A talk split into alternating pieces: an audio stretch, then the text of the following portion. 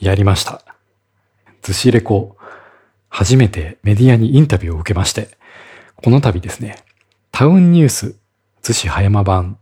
6月26日号に、えー、表紙にですね、えー、ずしレコのことをね、記事にしていただきまして、街の日常を声に乗せ、みたいなね、表題で、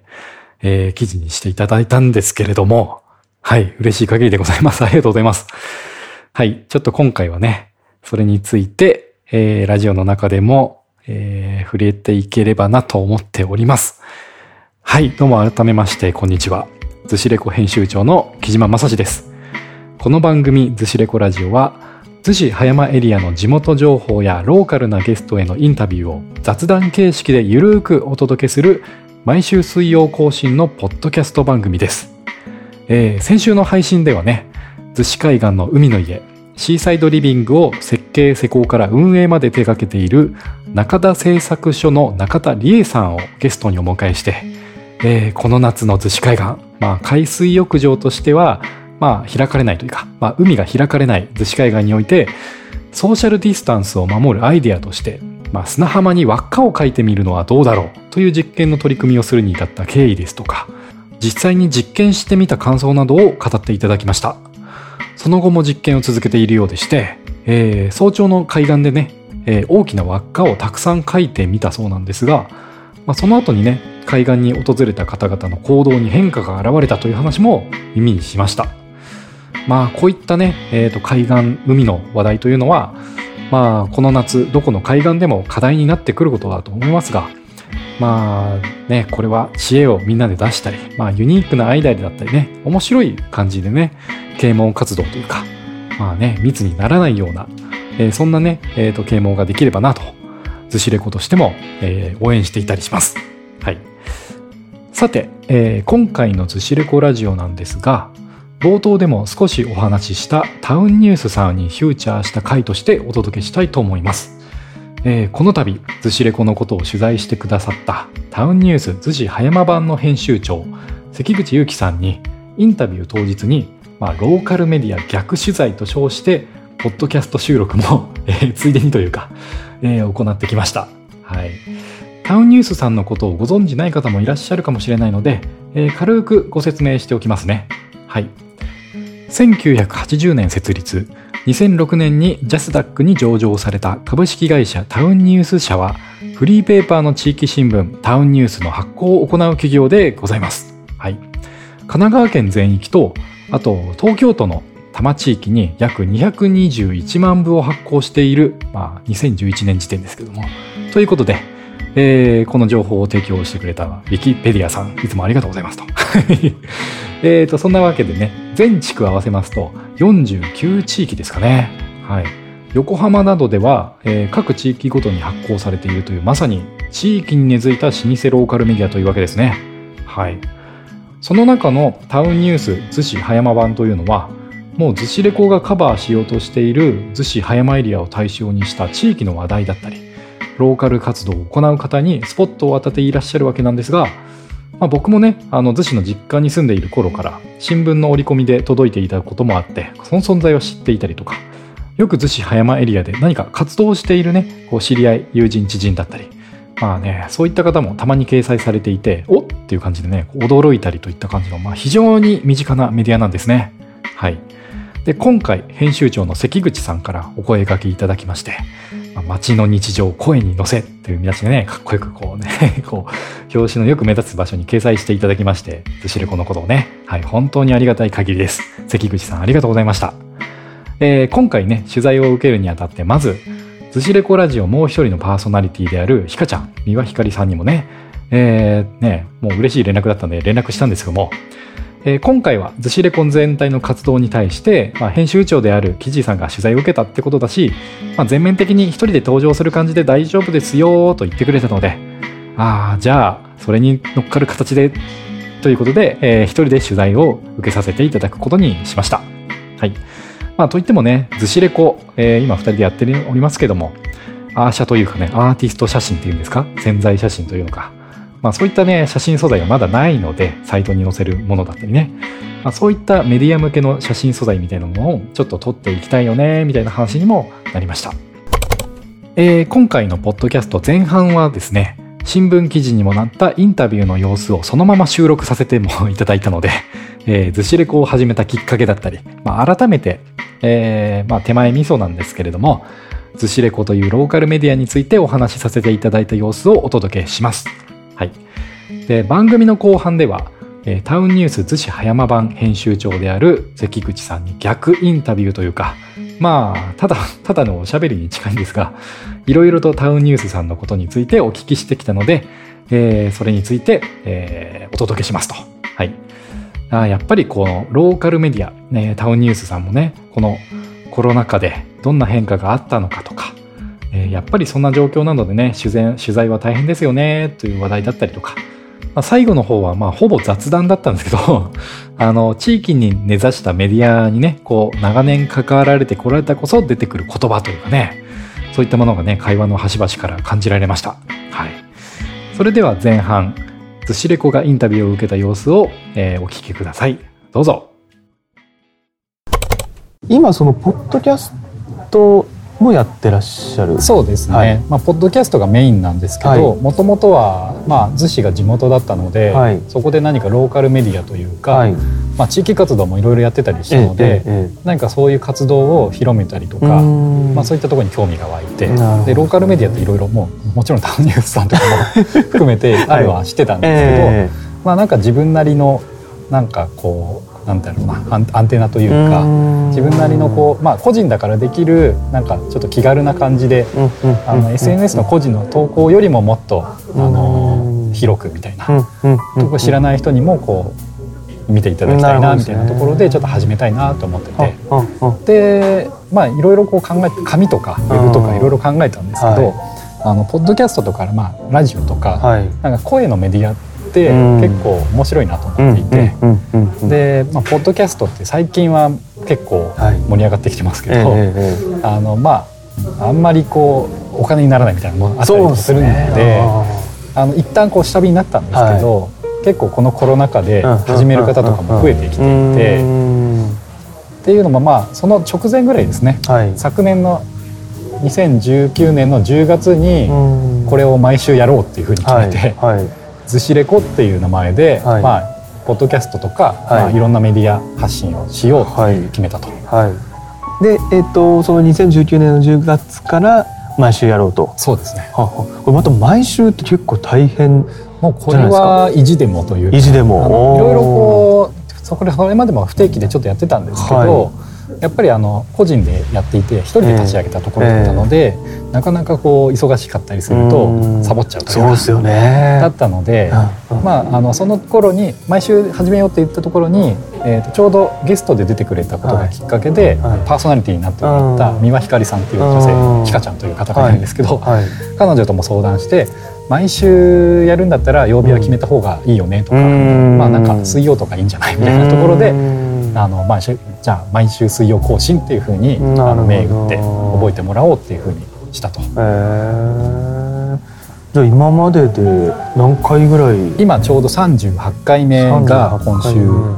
出た感じですね。はい、どうですか？周りの反応とかそうですね、はい、いろいろと、まあ、インスタグラムとかやったり、はい、ツイッターをやったりフェイスブックのページをやったりしてるんですけど、はい、あのまあ身近なところの友達とかでも、やってるのは知ってるけど、初めて聞いたわっていうのとかあったり、意外とこう僕のことを知らない人の方が、あの聞いてくれているとなるほどなるほど、逗子の方で。でやっぱりあのリスナーさんの方で多いのが逗子葉山エリアの方で逗子葉山鎌倉横浜ぐらいの順番ですね。でも大大体67割ぐらいは逗子の方なるほどなるほど、はい今その一緒にやってらっしゃる、はいえー、光さん光さんは、はい、えっと逗子の方なんですか？えっ、と葉山に住んでいるんですが、すね、まああの逗子の海の子っていう保育園の、はい、えー、保育士さんやってるんですよ。そうなんですね。で保育士をやりながら、えっ、ー、とライター編集者という肩書きで、あれ海の子って？海の児童館ってあのあのそっかです。はい。一般社団法人のそっかの。特化の共同代表の永井さんも、はいはいはい。えー、と先週かな？先週のゲストで出うですかていただいて、へえいやこのラジオポッドキャスト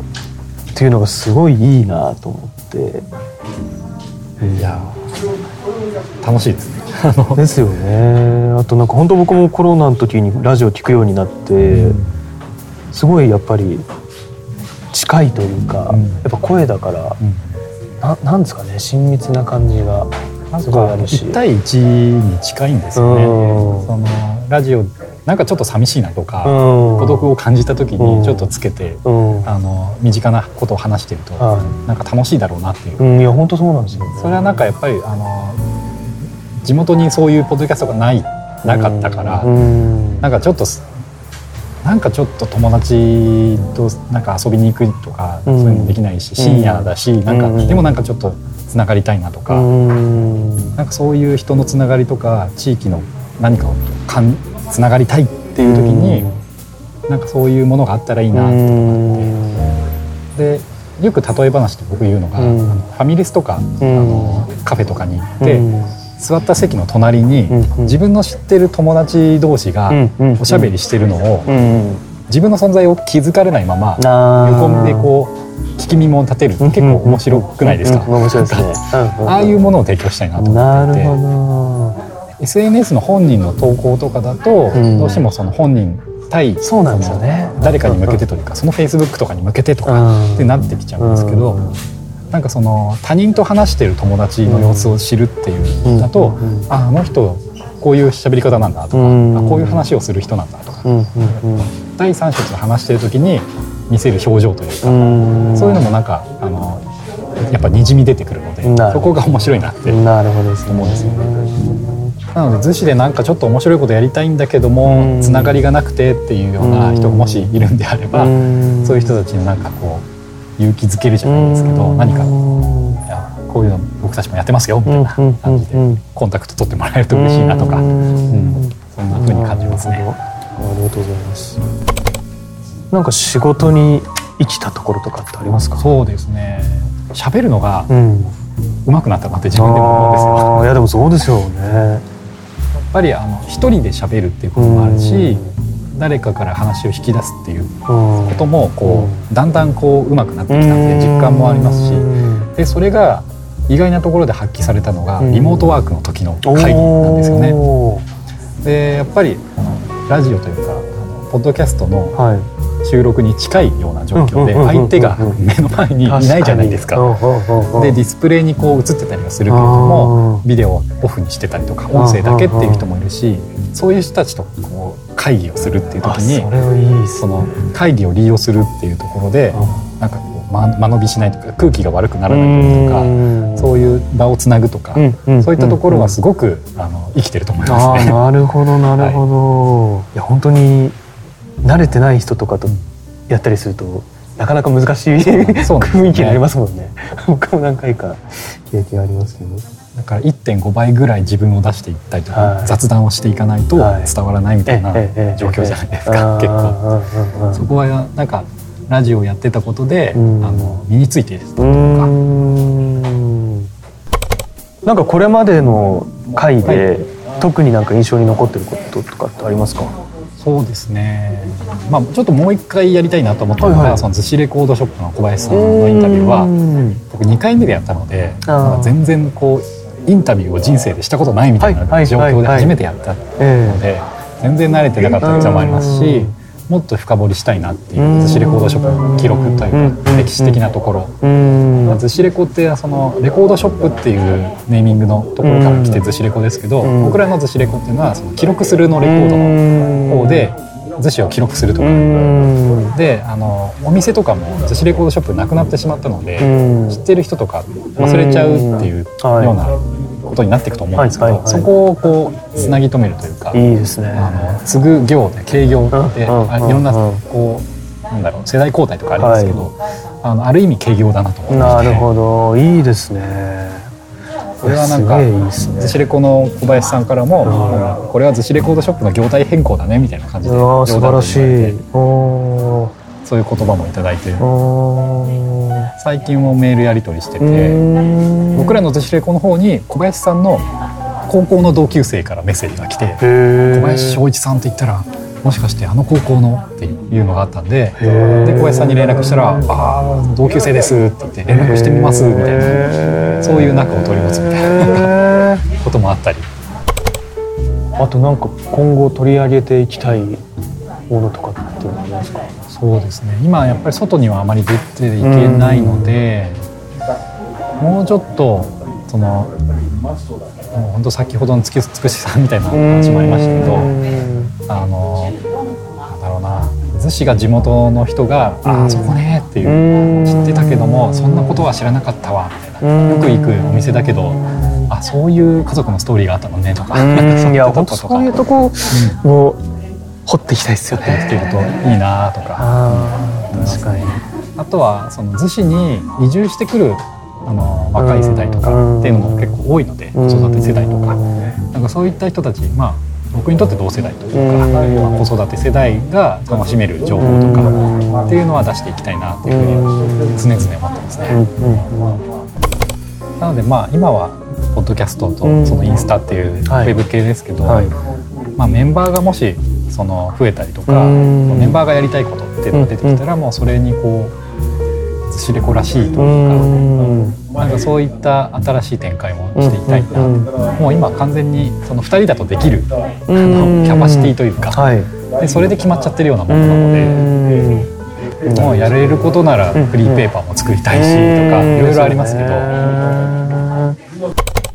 はい、出ました。フリーペーパー。フリーペーパーといえばね、ローカルメディアを作りたいと志すね、人なら誰しもが憧れるんじゃないかでしょうか。ねえ、えっ、と、僕もね、寿司のフリーペーパー作りたいななんて思った時期もありましたが、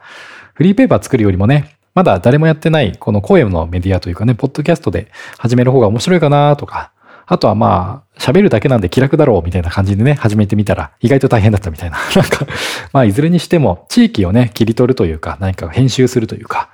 そういったことはね、えっ、と、面白いんですけども、まあ大変だったりするわけです。はい。なので、えっ、と、最後にもね、えっ、と、申し上げた通り、あの、新メンバーじゃないですけども、まあ何かズシレコとね、コラボレーションとか、取材してほしいとか、そういったね、えっ、と、お問い合わせ、ご連絡とかね、随時、えっ、と、待っておりますので、はい、ご連絡いただけると、えー嬉しいです。そんな感じで、えー前半パート、えー、ズシレコの話ちょっと長くなっちゃいましたけれども、えータウンニュース、ズシ葉山版の関口さんからインタビューいただいた内容を、えっ、と、声のバージョンとしてね、えーお送りしました。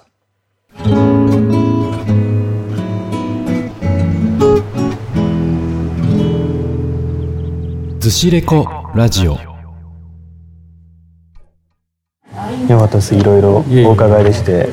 でもあれじゃないですか逆にこう取材じゃないですけど、はいあの聞きたいのが、はいそのタウンニュースさんとか今、はいそのいろんな地域の僕撮ってるんですけど、ええ。この辺湘南地方というか、はやっぱりそのコロナの話題が中心というか、ええ。コロナに対してこういう活動をしてますとかっていうふうになってきてるんで、はい。人物風風土記でしたっけ、はいはいもなんか最近ちょっと減ってきてるのかなとかそうなんです。うん。あれ楽しいのにな。あの本当にえっとですね、5月のあ違う4月ぐらいからか。はいはい。もうあのー全社的にそのページのページ減のはい。命令が下りまして、これはやばいってなってでペラにするとあの人物不動記がなくなるっていうのででなくなってたんですよね。で6月からはですね、あの全社4ページではい。人物不動記も復活してという感じでようやく通常のはい、これからは届くかと思います。やった でも本当に逆にコロナの時に人物なくてよかったなと思って取り上げる人がなかなかん難しいですから、ね、いや本当できないですし、ね、そのイベントとかもないし、ん。書くことはなかなか見つけるのが難しいですね。そうですよね、えでもその発信網としてははい。ウェブもやっているし、そのはい。おこうなんでしょう住宅すべて全開放えっと、一応ですねあの新聞の折り込みなんですよ。はい。はいはい。プラスこういう市民交流センターとか、はい。役所とかに置かしてもらってて。だからすごいネットワークというか発信力じゃないですか。そうですね。だうちの場合は完全に結構上世代、うんうん上世代には強いですよね。うんそこがいいなと思って、上世代とつながるっていうのがなかなかこうやっぱその若い世代になってくるとネットとかがメインになっちゃうのでなんですよ。地域活動するにあたってもオンラインでってなってくるとなかなか本当に地域に埋もれているっていうか見えない。オンラインから見えない人たちとつながる術ってないんうでんそういう意味ではタウンニュースとかに広告出したりとかコミュニティバッグとか出してましたけど結構効果があるなと。広報寿司とかそういったものですね。反響が今までなかったところからうん。実家の親から連絡が来るとかはいはいはいはい。実家の親に友達から友達から来る息子さん出てたよはいはいはいはいはい。いや本当そういう感じなんですよね。もうそれこそうちも2週間に1回もう10年ぐらい出してるので、ねやっぱその積み重ねで読んでくださってて、そうっていうところですね。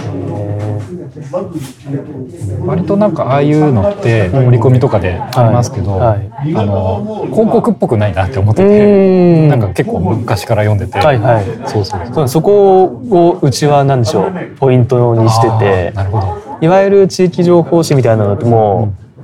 お出かけ情報とか求人とか。っていうわけではなくはい、食あのなんかレストランのん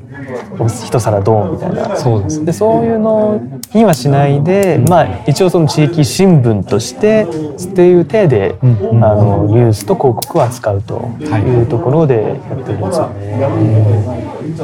いつ頃からこうタウンニュースの仕事をされる僕は一応新卒で入ったんですよ。はいはい。だから今えっ、と6年目になるのかな？おーははいはいはいい、それぐらいなのかな。はい。あで最初は鎌倉だったんですよ。あなるほどははいい。で2年前に逗子葉山にはい来ましたね。はい。どうですか？やられてみてその地域のことが見えてきたりとかっていやーすごいしますね。やっぱりいろいろ世の中の仕組みがわかるし 印象とか変わります？変わりますね。やっぱり鎌倉行った時とかも、はい鎌倉ってそれこそなんか小町通りぐらいしか知らなかったけど、子供の頃からずっと八幡宮には行ってたんであなるほど、はい知ってるつもりでしたけど、はい。もう全然、えあこんな広いとこだしいろんな人がいるんだと思って。ー、おーなるほど。はい。関脇さん地元はどちら僕茅ヶ崎なんですよ。あ茅ヶ崎か、はい。ああじゃあ近かったんですね。はい、そうですね。いやなかなかこうメディアのはい。逆取材じゃないですけど聞く機会ってないじゃないですかああ、もう何でも、何でも話面白い。なって まあ、本当ちょっと広告を取るのだけが大変というか、うん。まあ、うちも会社なんで。そこをやっていかなきゃいけないっていうのが大変ですね。特に逗子葉山みたいなところはなかなか大きいところがないんで。そうですよね、で今やっぱり個人の、ね、商店さんとかってなかなかもう体力も厳しいし、今更広告みたいな感じになっちゃうんで、そうですよね、そこのニーズを見つけるのはなかなかやっぱ難しいですね。で割とこう地域の情報を得たいと思って、はい。SNS とかインスタとかで探してる方って多いなって思うんですよ。そうですよね。寿司レコのインスタとかやっててうん。もやっぱ自然にフォローしてくれる方とか多かったりするんで。で見てみるとこのエリアの住んでる方とかあるんでやっぱりそういう情報とかを知ってるというか需要はあるんだと思います。うんうん。タウンニュースの情報をインスタであげたらどうですかね？受けるのかな？あ逆に受けるのかもしれないですね。うんだってちゃんとした記事だし、は写真もありますし、あところで、ーうん。やあそれやってみよう。インスタ立ち上げてみよう。っぱり今の読読者層とは違うところがそうですね、ん。うちも本当それやんないとな新聞取らない人たちがはい。多いじゃないですか、そうなんそこにリーチするにはっていう意味では、確かに。インスタやってみよう。あそうしよう、ありがとうございます、やってみよなんかお手伝いしますよ。うはい 今年の夏はどう過ごされる予定ですか？よね。だから海次第かなっていうところですよね。海どうなるんですかねうん。本当。多分毎例年と同じような条例みたいのが敷かれるんじゃないかなっていう動きはうん。なんか見てるとはいそんな気がしますけどね。どれだけ外から人が来るかですよね。そうですねゴールデンウィークの時もそうだったんですけど、うん。あの毎年ゴールデンウィークって、うん。あのバーベキューとかミとかで、うん。その公衆トイレの前のゴミ箱がうん。もわーってなってるっていうのがニュースというか SNS で流れるじゃないですか。うん。であれを今年も流れてたのに、うん。コロナのせいだみたいな風になってたのがなんか興味深いなと思って。なんか何が起きてもトラブルがあってもコロナのせいってなるんじゃないかなって。なるほどなるほど、ああそうかもしれないですね。まあでも海ではちょっと遊びたいですけどね。旅行でも行けないだろうしなとか。旅行ね本当に。今のお仕事の方の移住関係とかってどうなんですか？コロナの影響やっぱりオフィスを持つ必要ないんじゃないとか、うん、なるほど。どこでもできるよねっていうふうなことを考え始めてる若い世代がやっぱ多いみたいで、あ移住っていうキーワードで、うん、その来る若い世代が増えましたね。じゃあ追い風だ。それこそ逗子葉山に来たりとかそうですよね。だから都内で働いてて通勤時間がもう痛い方の通の通勤っていう風な方々もなんかちょっともう都内いいかなっていうので移住したりっていうことを検討したりとかあとはアドレスホッパーって言ってこう住所を持たないで転々とこうしながらっていう風に生活されてる方も増えてるし。なるほどねあのズーバーイーツの最初のスポンサーだった、えー、湘南葉山不動産さんが、はいはい森田社長と話してたらもうやっぱりゴールデンウィーク期間とかめちゃめちゃその検索があったりとか、あの問い合わせがあったみたいですごい景気いいって言ってました。いやそうですよね。うん、あれをこれを機にみんな家買ったり、価値観が変わりそうですもんね、みんな。うん、面白いですね。ありました。ありがとうございます。ありがとうございます。という感じで、えー、インタビューと逆インタビューという感じで今回お届けしてまいりました。はい。いやー、久々のね、えっ、ー、と、リアル収録というか、ズームではなくてね、えっ、ー、と、お会いしての、まあ、津市の市民交流センターで、えー、収録させていただいたんですけれども、やっぱね、こう、人と会って話すってね、やっぱなんかこう、感覚がね、うん、なんかやっぱ違うなとあの、当たり前のことなんですけど、うん、やっぱりあの仕事でも最近あのリモートね、会議とかで人と会わずにこうね、画面越しで会うみたいな、会うっていうかね、画面越しでこうね、会話するっていう感じの方が多かったんですが、やっぱり人と会ってね、喋るっていうことで何か得られるね、こう五感を使って喋るというか、なんかね、そういった感じはやっぱりいいなって思いましたね。うん。まあ密にならずにね、今後もこういった形でインタビューなどをお届けできればなと思っております。ということで、えー、大変名残惜しいんですけれども、今日もエンディングの時間がやってまいりました。今回お届けしたインタビューなんですが、実は結構バッサリ編集している部分がありまして、えー、逗子レコについてのインタビューというか、まあ、編集長のね、僕、木島自身の 逗子エリアでの地域活動のきっかけだったり、過去の話だったりっていう部分なんですが、まあね、興味のある方だけは、あの、だけ聞けるみたいなね、番外編として、ポッドキャストで配信ね、あのしれっとしとこうかななんて考えております。はい。ということで、えー、ズシレコラジオ今日の配信はタウンニュース逗子葉山版編集長関口祐樹さんにインタビューいただいた内容と、えー、ズシレコからの逆取材の模様をお届けしました。それでは皆さん次の水曜日にまたお会いしましょう。また来週